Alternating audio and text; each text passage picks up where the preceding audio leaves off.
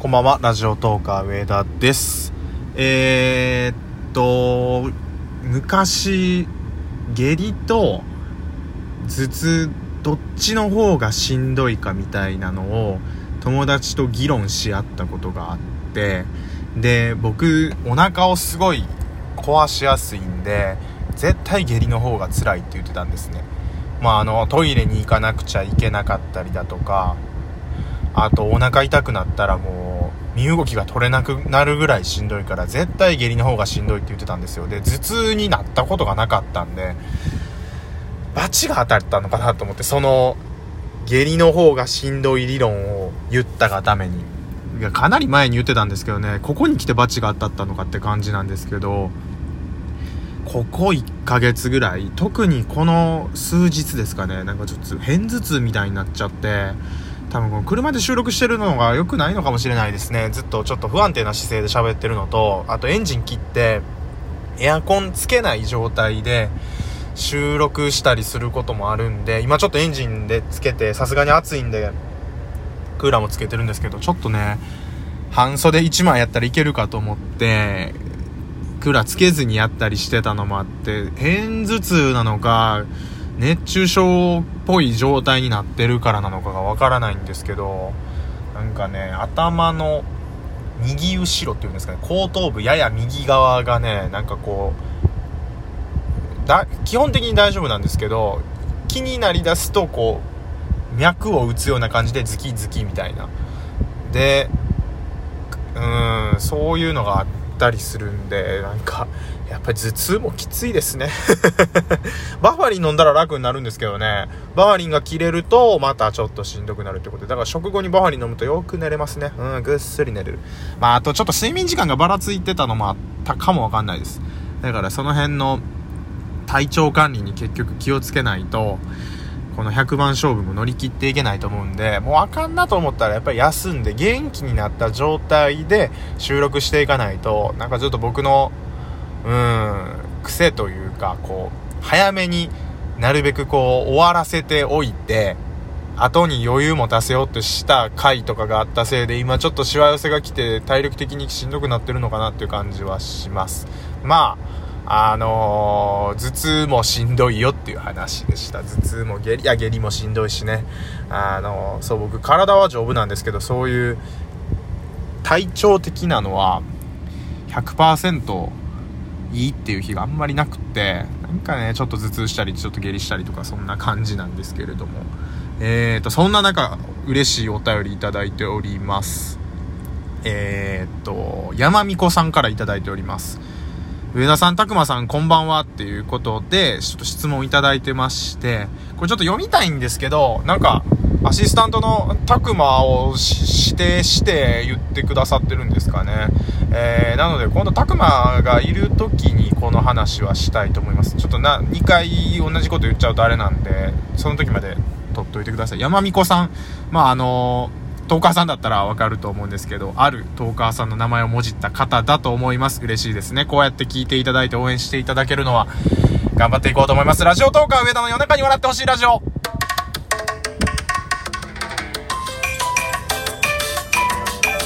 改めまして、ラジオトーカー上田でございます。なんか体調悪い的な話ずっとしちゃいましたけど、あの、基本的には元気なんで皆さんご安心していただいて、えー、12分間ぜひ楽しんでいただけたらなと思います。今回のテーマいきましょう。テーマこちらです。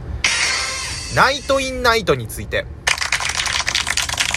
ナイトインナイトって、関西の人はみんな知ってるんですけど、東京とか関西以外の人って知ってますか？という話をしたいと思います。なんぞやナイトインナイトっていうことなんですけれども、テレビ番組で、えー、関西の ABC 放送ですね、えー、東京でいうテレビ朝日6チャンネル、東京でいう5チャンネルになるのかな、えー、報道ステーションが終わって、で、世界の車窓からが終わった後の、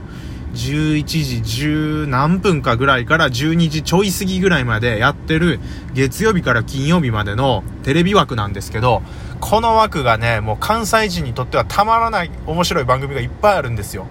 で、あの、東京に行った時はね、やってなかったんですよ。で、なんか、ナイトインナイトの枠でアメトークやってたりとかするんですよね。あ、そう、だから関西では11時台にアメトークやってなくて、もっと遅い時間深夜にやってるんですよ。で、関西は、えー、関西でしか見れない番組をやってて、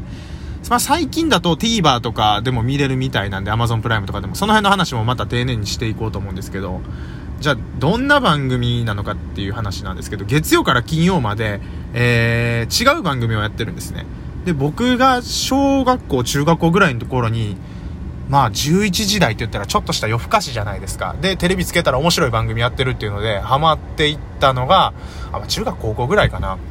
月曜日当時クイズしんすけくんやってました。で、火曜日がゴキブラ。で、水曜日が今ちゃんの実話。木曜日がビーバップハイヒール。で、金曜日が探偵ナイトスクープっていうラインナップだったんですけど、で、今も続いてるのは今ちゃんの実話と探偵ナイトスクープですね。探偵ナイトスクープはみんな東京の方も知ってるんじゃないのかなと思います。えー、と、初代局長、上岡龍太郎、そして2代目局長がついこの前までやってた西田敏行。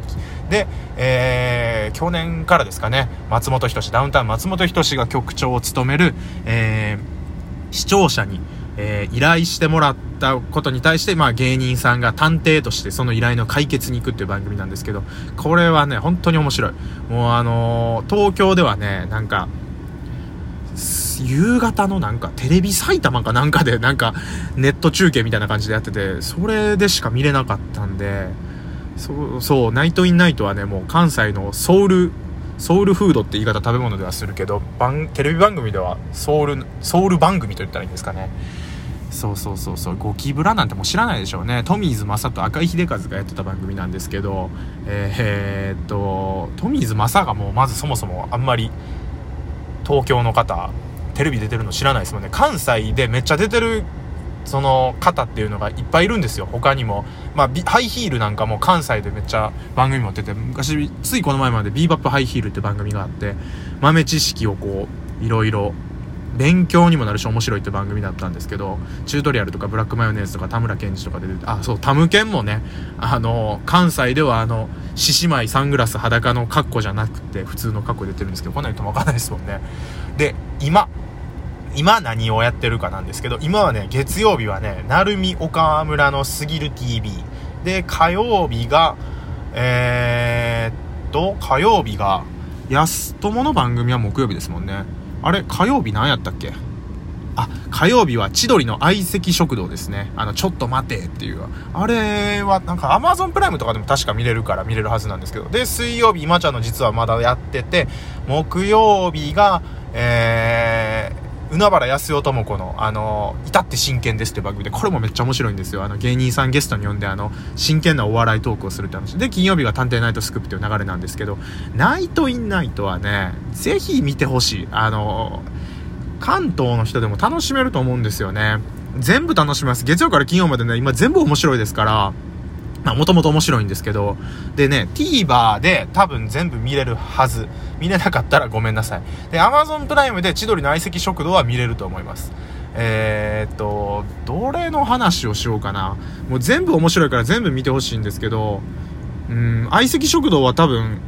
この中やったら、ナイトスクープの次に知名度あるんじゃないのかなと思ってるんですけど、あの、ロケに行ったね、芸人さんの、えー、VTR を見て、千鳥がこう、ちょっと待てボタンを押して、それに対してこう、コメントするっていう。あれもめっちゃ面白いですよね。もう腹抱えて笑いましたもん。あの、長州力さんが出たあの、飛ぶぞっていう回とか、あの、ノブと大悟の実家に行った時のね、あの、やつとか、もうめちゃくちゃ面白いんですけど、この枠について、そうでも東京の人知らんのかな？知ってます？もう知らないですかね？関西の人は今もみんな、うんうんうん、わかるわかるわかるって感じで今聞いてもらってると思うんですけれども、鳴海岡村のすぎる TV のなる、なるみさんとかわかるんですかね関西の番組でしか見ないですもんね。関東の番組あんま出られないんですもんね。もともと成美さんは僕らが知ったきっかけっていうのはみんなこの世代一緒だと思うんですけど、あの、昔、朝の10時ぐらいからやってた情報番組で、ナルトモっていう番組があったんですけど、もう、めちゃめちゃ面白かったんですよ。なるみと、えー、陣内智則が2人で MC やってる番組、月曜日から金曜日まで MC やってて、で、各曜日レギュラーが出て、情報番組なんですけど、お笑い要素も入ってて、芸人さんいっぱい出てて、あれで知りましたからね、我々、成美さんのことを。なんかね、藤原紀香と陣内が当時結婚してて、東京と大阪の行き来をするのが大変っていう理由で番組が終わったんですけど、あれもう一回やってくれへんかなと思うんですけどね。そう、こういう関西ローカルのテレビ番組の話他にもいっぱいしたいですね。関西でしか見れない番組あるんですよ、いっぱい。ナイトインナイトもそうなんですけど、それ以外にも松本家の休日、えーと、松本さんと、えー、もともと宮迫さんやったんですけど、今、蛍原さん、そしてタムケンと、あと放送作家の佐田さんとやってる番組。あれもね、時間があれば毎週見ちゃいますね。それから五分五分。もうダウンタウン大好きやなって話なんですけど、浜ちゃん、ダウンタウンの浜ちゃんと、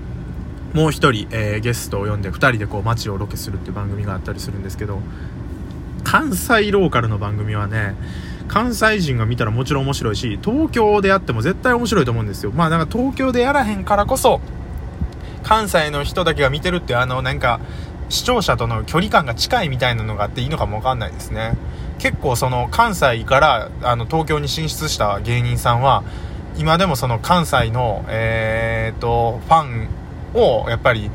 大事にすることによって自分のお笑いの原点というか軸がぶれへんようにしようということで、さんまさんもね、アカシアテレビっていう番組ずっと深夜で関西でやってたりとか、まあラジオもやってたりするんですけれども、そういう方は結構多いですね。まあ松本さんとか、あとね、あの、浜ちゃんもそうですし、やっぱりそういうのは芸人さんの中でしっかり根強く持ってらっしゃるんじゃないのかなと思いました、えー、時間がなくなってきました。ナイトインナイトの話をしたかったんですけど5つとも番組が面白すぎてどの番組1個に絞ってやるべきでしたね。うん。探偵ナイトスクープの話とかもっとしたいんですけどね、あの昔のあの電子レンジにゆで卵入れて爆発するとかね、あとテロップを入れた、テレビ、バラエティに最初にテロップを入れた番組は探偵ナイトスクープであるとかね、こういう豆知識の話もいろいろしたかったんですけど、ちょっと時間が来てしまいました。またこの辺の話、あの、お便りといただけたらいっぱいしたいと思います。ラジオトーカー上田でした。ありがとうございました。